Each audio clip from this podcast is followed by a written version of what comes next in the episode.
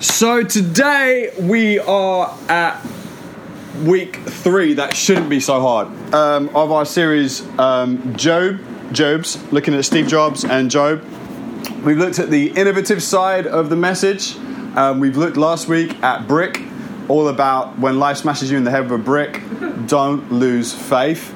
Uh, Jody hit me really hard. I nearly did lose faith, faith as well as consciousness. Um, the, the first hit, man, live. Like the one later on that we filmed was so tame.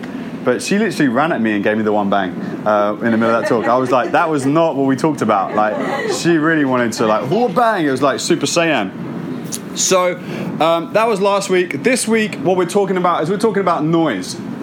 We're talking about noise. So, Steve Jobs, quote for today Your time is limited, so don't waste it living someone else's life don't let the noise of others' opinions drown out your own inner voice.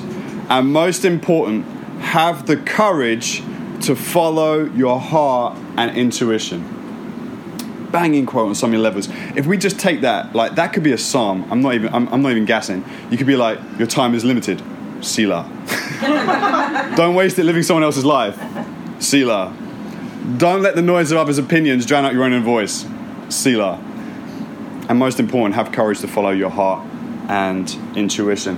I think those are some, that's like a really big quote from Steve Jobs, but actually, what we're going to find out with Job is actually that fits better than um, I realized when I first was captivated by that quote. I was flicking through so many Steve Jobs quotes when it came to looking at the series and planning it out and seeing which ones mapped out with um, um, Job's journey. And this one just leapt out at me. So today, what we're going to be doing is we're going to be looking at the things that Job's friends said to him. So last week we talked about his friends arriving on the scene and they spent seven days in silence, just sitting with him, chilling with him, and that's a great thing that we should all do. And there was a few points that I kind of challenged us to do. I attempted to do it this week. I got in touch with three different people I knew that were really hurting and um, tried to kind of re-engage, reconnect, and be there for them. And some of it went well, some of it didn't go too well, but you know, gave it a go, and that's what it's all about. And so this part is they've no longer stayed silent. They've done their seven days silence. I wish at this point they would stay silent for another seven days because they're going to say some things. And the things they're going to say, some of them are going to be good and some of them are going to be really, really whack. And we're going to look at three things that they say. So the first thing they say is, well, not the first, but the first thing we're looking at, they, they said, You have been a pillar for many who've gone through troubles. Job, man, you've been a pillar for so many people. And, and people always start with that. They start with that, that, that, that, what looks like a high five, and they're about to slap you in the face. And this guy is starting with a high five. You have been a pillar to so many people, Job. Pow. But think now who is upright that has perished? So he starts off, You have been a pillar to so many people through these troubles. And he's kind of like saying, I'm here to be the pillar for you, Job in your suffering, in your trial for your wrongdoing, and he's pointing at him. Who has perished that is upright? Think, Job, just think for a second. Think of a name. Name me someone, Job, who's perished, who was upright, who was blameless, who was doing the right thing. So, the summary of this ideology, and you see it all the time with a lot of Christians, a lot of churches, whenever there is like a natural disaster somewhere in the world, all the, the, the, all the naysayers come out and they're all like, God sends calamity on sinners.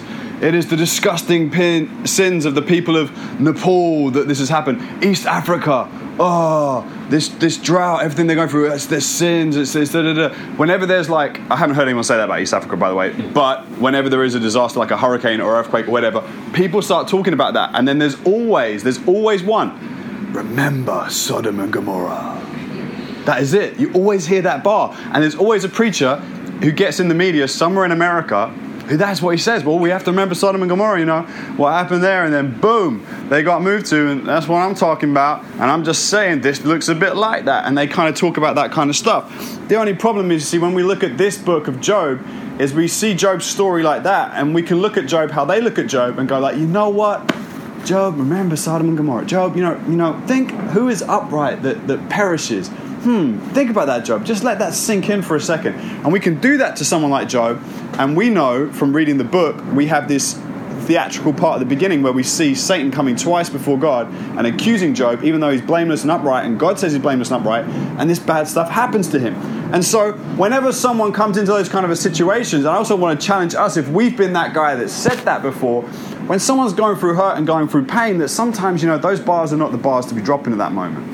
They're not the thing to really be said. So when someone comes to me and says like, remember Sodom, I'm like, remember Job. Remember Job? Where a load of guys, three trolls on Twitter, hounded him for days on end with their ideologies and their, their theologies of why he was suffering and why he was going through this. Yeah, remember Job before you stepped to me about things are tough in my life right now, things are a bit hard. Well, are you really walking in God's will for your life? I don't know. Was Jesus when they crucified him? Let me know. Holler at your boy. Job, yeah, man, that looked sweet what he went through. Like, people remember something more, yeah, cool, chill, check yourself before you wreck yourself. Just remember Job for a second before we move into that. And then these guys come and they have something else. They go, God will not reject a blameless person. Job, like, it's one thing that, like, this has happened to you, but you're kind of on your ones about now. Like, you're kind of moving through this. It's been a while now, Job. God doesn't seem to be doing anything. You look a bit isolated. You look like you're a bit on your own. I don't think God's really with you in this, Job. I don't think He's really there with you because God doesn't reject a blameless person. So even if a blameless person goes through something, the idea is that God's there straight in the mix and everything's okay, and it's like this big parachute that puffs out over you, um, this spiritual, nice feeling, warm, fuzzy thing, and you float down gently to the ground instead of hitting it in your impending doom. And Job spends a lot of time trying to justify himself to these guys. He spends a lot of time, a lot of energy trying to justify himself to these guys. And it's great. This is a beautiful thing because we have this right here in the Bible, this conversation. They say a lot of stuff, Job says a lot of stuff. I'm picking out the key ones that I want to talk about. But these huge conversations, these huge dialogues, and we can learn wonderful things from it. Like, don't do it. Don't do it. Don't do it. When people, when, like, when someone throws something out like that, like, man, like, let go of the retribution. You don't need to justify yourself. Don't justify yourself to people. Don't do it. Don't try to justify yourself to buffoons. They're buffoons. There's no point. If you know what they're saying isn't true, don't spend your life trying to get them to see it your way. They're a buffoon. They're never going to see it your way. They don't know the whole picture, yet they're talking like they know the whole picture. And sometimes we spend so much energy, like, geez, you know what it is? It's a simple post on Facebook, and everyone gets caught up in this thing. Is it the nanny? Is it his wife? We already know it's his wife, but people are still talking about, oh, I don't know, could be the nanny. And you're just like, oh man, it's, it's, it's buffoonery. And then people are like really upset and like, oh, you're a racist. It's like, oh, I don't know. The way she skidded in that room looked like her job depended on it. I'm not. I'm just saying. You know what I mean? Like, like, you know what I mean? And, and, and, he, he doesn't turn around and go, honey, what are you doing? He, he, he looks like someone's getting fired. I'm not going to lie. His face, man, he looks vexed. Like, you know what I mean? But people are going on and on about this scenario. It's their married couple. Fantastic, wonderful. We know the truth. Don't you all feel liberated? You know what I mean? I, I feel like my whole life has changed when, when I, I realised and, and found this out. Like, this is brilliant. But people go on and on about this stuff, and people are still arguing on, online, keyboard warriors, and they're still fighting about this stuff. And it's like, geez, man, don't try to justify yourself to buffoons. I know it is so hard. People have called me the Antichrist. Starting this church, doing church differently. Oh my gosh, I've had so many people. I've had people set up anonymous accounts on Twitter to like have a go at me. And it's just like, props. You must be living the dream right now this new anonymous account that I can just send you a few messages. Man, that must feel so good that you are so spiritually enlightened. You need an anonymous account to hold me to account. Well, who's holding your anonymous account to account? You know what I mean? It just gets stupid. But I look at it and I go, You're holding me to account with an anonymous account. You're a buffoon. I'm not tweeting you back. I'm not tweeting you back. You've got no followers. I've got a few followers. I'm not letting my few followers see your buffoonery. Like, man, I remember a few years back, like Guvna B was like having this discussion with someone online, and it was going back and forward, and, I, and the governor replied to them, and I, they were saying stuff to him, and he replied, and I was like, what are you doing? You've got tens of thousands of followers. They've got like 25 or 200. When they were tweeting, no one cared. When you tweeted, everyone cared. The truth, Big Gospel and Slates did the same thing. Someone's tweeting this stuff at him, and it, it catches you because you wanna justify yourself. You wanna justify yourself. Don't do it. I was listening to Ed Young. Um, I was watching the conf- C3 conference this year live, and there was Steven Furtick up there, and people have said so many things about him. And he was on the phone to Ed Young, and he was saying, open, openly sharing on the stage, saying how he was going, Ed, Ed, if I could just say this, if I could just get them to see it this way, if they could just understand it, they'd appreciate what I'm trying to do, and they'd just they'd lay off, and they'd, they'd realize they don't need to keep stoning me, they don't need to keep gunning me. And Ed is on the phone, just going, who cares? It doesn't matter, Steven. It doesn't matter. But but Ed, Steven, it doesn't matter. Steven, it doesn't matter. That's what he's saying. Steven, it doesn't matter. Steven, it doesn't matter. Steven, it doesn't matter. He's just shutting it down. And Ed, two years before that, I saw him sharing about the stuff he gets on, on Twitter and on Facebook, the abuse he gets. Like, you look like Mr. Potato Head, stuff like that. You know what I mean? He gets all this stuff, stuff about, oh, you look like you've had so much plastic surgery, all these kind of things from these Christians that just don't, maybe don't like his preaching. I think it's pretty good. But they're gunning for this guy. And you just have to be like, who cares? When people are saying things to you, when people are attacking you, when people in your workplace are saying stuff about you, you don't need to justify yourself. You know who you are, you know how you carry yourself, and you know the big picture. They don't know anything and they're talking about you, they're saying things. If it's not happening to you right now, fantastic. But it is so, so hard. I've had someone else say to me that um, they wanted me to know the specifics because often we say the saying as a Christian is like, I'm in the world but not of it. They wanted me to know that I'm of the world, not in it. I'm kind of thinking, well, surely I'd be both because I'm technically here and I'm, t- yeah, whatever. I get stuff like that, and I've had it a lot. I've had it before doing this church. I had it doing, being in the gospel music industry, um, having a Christian rap artist. I was of the devil because rap is not of God, and just stupidity. And you just have to go like, you're a buffoon. You don't say it to them, but in your head you go, you're a buffoon. I am not going to have this conversation with you. I'm not going to entertain it. That's it. It's shut down, and you have to walk on with it. And um, you have to peel away from the appeal. The appeal to justify yourself is so strong, but what you end up being is you end up being like a sticker on the back of a car window. You're just stuck to this discussion, and you can't do anything about it. So as soon as they go for you, you just got to peel away. You got to peel away because some people they're just never going to stop, and it's it's like they're it's like they're paid to do it full time.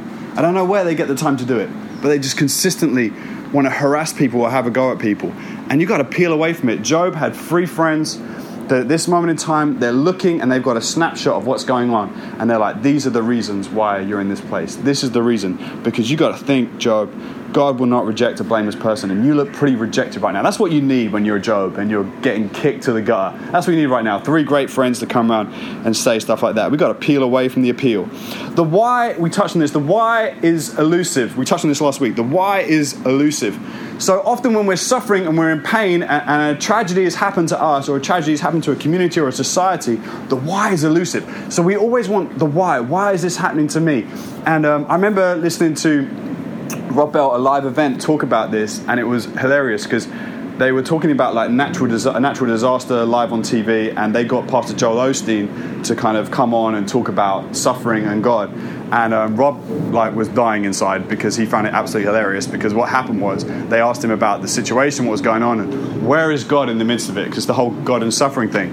And Pastor Joel Osteen, being Pastor Joel Osteen, just said, "Well, I don't know about that, but I just trust God." And then Rob was watching TV and he's just like, oh dear God, man, tell me you're not scraping the bottom of the bucket. This is not all you have to say on human suffering and God right about now. And he's like, oh, I don't know, I just trust God. And you know what the amazing thing about Joel Osteen is? See, Rob didn't kind of appreciate that, but actually, how Pastor Joel Osteen's being there is exactly how you should be in a one to one conversation. When you're talking to the nation and it's not a personal thing, they want a bit more than I don't know and just trust God. But when you're sitting in a one to one, that is the perfect thing to say to someone. Because what these guys are doing is they're sitting with Job and they're going, Well, actually, Joe, let me tell you about your problem and the pain and the suffering you're going through. You know those kids you just lost, the business you just lost, and your body's covered in sores and your skin is like sticking to you in this weird way. Let me tell you about why that's happening. And you're sitting there and you're like, Are you for realsies? It doesn't work. What happens is, and what should happen, and this is why Pastor Joel is actually so gifted in his particular area, he has this kind of like TV ministry. And when he speaks at the end, it says, um, Go to my website to see a local church that I think you should go to or I'm sending you to. And then what they do is they go to the website, they, they type in their postcode, and they see a partner church that's partnered, and then they go to it. And Zach is a partner with Joel Osteen's ministries, and he tells me the sign-ups, that's one of the best thing ever. He says, we get guests all the time. I do my church, I do service, I preach, and then at the end I'm chatting to these new, new people, and the guy will say to me, Pastor Joel told me to come to your church. And Zach's like, really? You know Pastor Joel? And then it turns out they've watched him on TV. But he's so good at talking to you as if it's like one to one, like it's just you and him, that they're like, Pastor Joel has told me. And so they go and they rock up like he's actually sent them. And Zach's like, he hasn't sent them. They've just watched him on TV. And that's why in that interview, like for someone like Rob Bell, who's a, a different kind of thinker, like an intellectual, he's like, oh dear God, I really wanted something with meaning. But actually, when someone's hurting and they're going through the pain, what they want is someone to sit next to them and be like, not I have all the answers, and not this is because of your sin and because of some stupid thing you've done or whatever. They just want you to sit there and they just want to go, you know what, man, I don't get it, I don't know. But I know that in my hurts, I've just trusted God. It hasn't been easy. I've just trusted Him, and He's always pulled me through. They don't want you explaining everything away. And so what he did there was brilliant, but when it comes to a media opportunity, it's not so great. So what we need to do is we need to appreciate the why is elusive. When we're suffering, the why is elusive. You're not going to get a why. You're not going to get a hold on to it. With Job, we see the why in the framework of the conversation about what takes place in the heavens between God and Satan. Job doesn't get that. He's just, what the flip? What is going on, and he just chooses to worship God. You and I don't get to know the why, and it will be elusive probably for our entire lives on this earth. What we have to do is we have to learn to embrace the mystery. We have to embrace the mystery. If you want everything to be solved in your life and you don't want to live in the embrace of mystery, nothing's ever really going to work for you. It's never going to work because some things don't just get answered. Some things don't just fit into place. Some things never fit in place. Some things never you get the answer for. You got to learn to just embrace the mystery. I have no idea why I got hit in the face last week with a brick, but I'm going to inv- I'm going to embrace the mystery.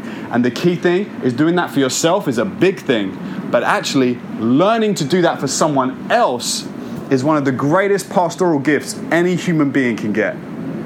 Where you can hear someone's pain and you don't, like Job's friends, need to say something to them and tell them what to do and tell them where to go and tell them a checklist of to do lists and it'll all be okay. No, you need to learn to embrace the mystery with them. Embrace the mystery, not just for yourself, that is the easier thing, but embrace it that someone else is living in the mystery. And that when you encounter someone talking about their pain, automatically turn yourself, oh, they're living in mystery. They're living in mystery. Let's just embrace that and let's help them embrace that. And it will help them deal and process their pain so much better than you trying to tell them, this is my theology on pain and suffering. No one wants that. Trusting God in the face of anguish only comes when you learn to embrace the mystery. The third thing that they say to Job, oh my word, the third thing, put away your sin, Job. Put away your sin just, put it away, Job. And uh, by the way, you know, even, and then they go this way, they go, even if you kind of have sinned and you don't really know about it, Job, just, just put that away. And you know what? Things will go better and back to how they were. Actually, things will shine even brighter than before, Job, if you just put away your sin, Job. If you just put it away. And then literally Job's response in the, in the, well, what our response should be our response should be no doubt, don't speak. I know what you're saying, so please stop explaining. don't tell me because it hurts. Don't speak. I know what you're thinking, and I don't need your reasons. Don't tell me because it hurts. And if you're brave enough to sing it at them, fantastic. If someone's causing me pain, I will sing it at them because my singing of it will cause them more pain than the pain they are causing me. There comes a point when when people start telling you things like that, you just have to sing no doubt. Don't speak. I know what you're thinking. I know your reasoning. I don't want your thinking. I don't want your reasoning. Do one. I don't need it. I don't understand what's happening. I honestly don't. I can't say to you it's because of this X, Y, Z that I'm in this mess right now. I am just here. And if you want to sit with me here, fantastic. If you want to pray with me here, fantastic. But if you want to tell me about myself, it's just not going to work. And that's what happens with Job and his three Twitter trolls. But there is an amazing response from Job, which I kind of want to end and finish on today. by, by thinking about a few different thoughts. So, everything they've said, I can't say to you this morning that what they've said is essentially wrong. Because there is a truth that when calamity happens, the Bible says in certain occasions it has been attributed to sin. So, I'm not saying that bad things don't happen because of sin, they totally do. I'm saying calamities and bad things don't always happen because of sin. And I'm saying you don't need to know. And you don't need to be in conversation telling people what you think you know when you don't know. That's what I'm saying with the overall, uh, overall arch of this message. Everything they say to Job is common sense. It's common sense. Now, common sense is a bit like is a bit like this plant pot. Because this plant can only really grow to the size of the pot. Beyond that, it can't. It's like a shark. It can grow to the size of the tank. It won't keep growing after that. And you and I can only grow to the space that we're in. Like for us as a church, like the reason we didn't grow was my stupidity. We stayed in the front area. As soon as we moved here, we grew straight away. It's, it's hilarious. It's just changing the container. Common sense. We praise common sense. Go, oh man, this guy's just got so much common sense. And when someone says something that's common sense, we all like approve it. Like, yeah, that's amazing. No, it's not. It's common. It's common sense. The reason why so many immigrants are more entrepreneurial than people who live, natives in a, in a country, are because they don't have common sense. They haven't grown up with this affiliation with everyone else, understanding and holding the same values. They see things differently. So when they come in, they see where the edges and the niches are within the market and the environment around them. And so they're more, they're more entrepreneurial. And that's a fact. They just are. Now, everyone in this story that's had a response or had something to say so far, all of them have spoken in the realm of common sense. Come on, Job, man. Just think who has ever perished that was upright with God? Just think about it, Job. Oh, come on, Job. Put away your sin. We know that as a man, so, so shall he reap. Come on, Job. Just be real for a second, Job. Just be honest about this for a second. Come on, we all know this. It's common sense. But Job has something precious he has something called uncommon sense. He has something uncommon sense. He sees the whole situation completely differently. He doesn't know why, but there's something inside him that is disagreeing with this situation and says, No, this isn't right. This isn't how it is. Your time is limited, so don't waste it living someone else's life. Don't let the noise of others' opinions drown out your own inner voice. And most important, have the courage to follow your heart's intuition. Everyone is telling Job, Job, come on, be real, man. This isn't how it is. This isn't what's going on. Just face the facts. Job is like, No, I'm telling you, I know what my skin is like. I can see it, and I know what you're thinking. I know you've seen my kids have died, and I know what you're thinking. I know my business has gone bust, and I know what you're thinking. I know my wife is telling me to curse God and die. I know what you're thinking, but it is not what you're thinking. There's something more going on, and I don't know what it is, but there's something more going on in this situation. And so then Job comes to chapter 19, and what Job does is he doesn't allow his circumstances to obscure his view of who God is. So everything around his life is telling him this is who God is. No, Job's going, this isn't who God is. God is more than this. He doesn't allow what's happening, the pain and the suffering, to obscure his view of God. So in Job chapter 19, so verse 20, he says, My bones stick to my skin and to my flesh. I have escaped by the skin of my teeth. Have mercy on me. Have mercy on me, oh, you, my friends, for the hand of God has touched me. Why do you, like God, pursue me? Why are you not satisfied with my flesh? Look at me. Look at the price that I'm paying. Oh, that my words were written. Guess what, Job? They kind of are. Oh, that they were inscribed in a book, as again. Oh, that an iron pen would lead, what, and lead, they were engraved in rock forever. They've kind of gone digital. Uh, for now I know, for now, I, for I know my Redeemer lives. For I know my Redeemer lives, and at last he will stand upon the dust, he will stand upon the earth. And after my skin has been destroyed, yet in, without my flesh, I shall see God, whom I shall see for myself, and my eyes shall behold and not another. He's basically saying, I've wanted this retribution, and I just know, I know I'm going to get my retribution. I know that it's coming. I may never see it in my life. I may die, and I may be without my body, without my flesh, but I know that I'm justified, and I know that in this I haven't done these things, and I know that my Redeemer lives. I know that He lives. And something inside of Job is just telling him that one day his Redeemer is going to walk on the very dust that he's walking on. And these guys are sitting there in a time that is chronologically the oldest point in the Bible of, the stories before, before Genesis is recorded as a book. This story is recorded as being written at an older time. So, one of the oldest points in the entire Bible uh, of the of the kind of the, the, the, written narrative, there is this guy just crying out with something inside of him, this uncommon knowledge that says there there is a redeemer, and he is going to walk on, on, on, this, on this dirt. He's going to walk on this dust. And the idea in Genesis is that we're made from the dirt, and the earth is called dirt, and Adam is called dirt man. That's what he translates as. Adam is translated as dirt man, um, a man made from the dirt. And he's saying, I know my Redeemer is going to become flesh and blood, and I know he's going to walk on this ground, and I know that at the last day, he's going to vindicate me. That's what Job's saying. At the last, he shall stand upon the earth. I know my Redeemer lives. I know everything in his life is obscuring his vision of who God is. Everything in his life is there to make him curse God. And Job sees beyond his situation. He sees beyond his pain. He sees beyond his heartache. And he sees that God is his, his, his Redeemer. Your circumstances may tell you that Jesus is dead. They may try to obscure your vision of who God is. Your pain may be obscuring your vision of who God is. The things you've done in your past may be obscuring your view of who God is. And you've got this common wisdom, you've got this common knowledge, you've got common sense that tells you this is who God is because look at what has happened in my life. But I want to tell you there's uncommon sense that God has for you. There's uncommon sense stepping out of the particular mold, seeing past your circumstances that says, regardless of what I've done, regardless of what has been done to me, I know my Redeemer lives.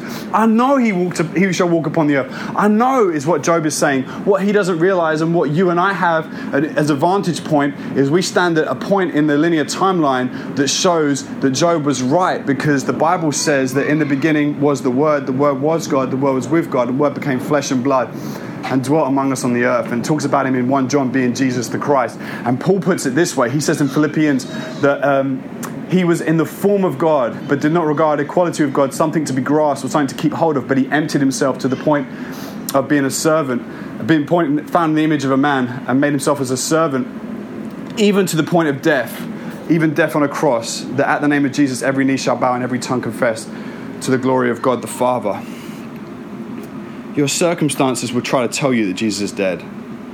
They will try to obscure your vision of who God is in the same way that Pilate's seal on the front of the tombstone tried to obscure the view of the people that Jesus is gone, that Jesus is finished, that it is over, that it is dead but actually, I know my Redeemer lives. I know there's some uncommon sense screaming inside of me that tell me that my Redeemer lives. There's something inside of me this morning, and I pray that it will get inside of you that Jesus lives, that he has not died in a tomb. The tomb is empty. Pilate's seal, who could move it? Nobody.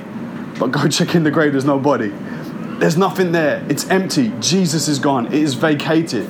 And he the Bible says, ever lives at the right hand seat of the Father in heaven as intercession for you. And that's what this story is about. Satan comes to accuse Job, and God says, Have you considered my servant? He comes to accuse God about the, the way that the world is. And um, God says, Have you considered Job? And that's what it's all about. And then Jesus says to Peter, as we talked about the other week, He says, Hey, Peter, Satan has requested to sift you like wheat, but I have prayed for you. And Jesus now stands as the intercession that Job was crying out for. I just know there's someone out there that's going to vindicate me. I know my Redeemer lives, and I know He's going to stand on the last day and He is going to say that I did not do this and that He is here. And you know what? Jesus is going to stand on the last day for you and for me in our situation. He's going to declare you righteous. He's going to declare me righteous, not because of anything we've done, but He's done it for us, and He gives that as a free gift this morning. I just want you to know don't allow anything in your life to obscure your vision of God. Don't allow any situation or circumstance to hinder the view that God has for you. Because the view He has for you is that He lives, your Redeemer, your Redeemer, not someone else's, your Redeemer in your situation, with your sin, with your life, with your pain, with your hurts, with your failure. Your Redeemer lives. Your Redeemer lives not just for you in the areas where you've got it wrong, but He lives in the areas that other people have done wrong to you. Your Redeemer, your Vindicator, that thing that happened to you, that was done to you, that hurt you, that caused you pain your Redeemer lives. He knows and He stands outside of it. You don't have a why right now, but all you need to know is He lives and He forever lives in intercession, standing before the Father, standing, backing you on every single round. I'm just going to pray for us, and that'll be the, the end for this week. Father God, today we're talking all about noise. And the devil's strategy is if he creates enough noise, we won't see you clearly anymore. If He can just create enough hype, we'll stop looking at you. If He could just create enough noise, we'll curse you. If He could just create enough noise, we'll listen and we'll jump away from your protection and who you are for us. Father God, but there is this still small voice inside of us that is uncommon sense that says, I'm not going to waste my life living any other way. I'm not going to waste my life living for someone else's ideologies or theologies. I'm going to live my life for you, God. And there is something inside of me that says that you are my Redeemer and you live today. You live today and you go beyond anything I understand or anything I could dream or imagine, and that I'm going to look and gaze upon you and not allow my circumstance, my failure, my sin, and the things that have happened to me that I don't understand, that I don't have the why for and I'm going to live in the mystery, embracing them, trusting that my Redeemer lives. On the last day, you will stand. Though my flesh be gone, I will see you, and you will stand, and you will vindicate us. Father God, I pray for us that we would be a people that sit with people, not flowing out babble about why they're suffering, but will sit with them, pointing to the faith that we have, that we've embraced the mystery, that we look to you and trust you, knowing my Redeemer lives. He has risen from the grave. And just as He has risen, I will rise from the ashes of my pain and my torment and my sin and my failure, and I will be like Him. Father, would you be with us this week? Would you empower us, Lord, in Jesus' name? Amen.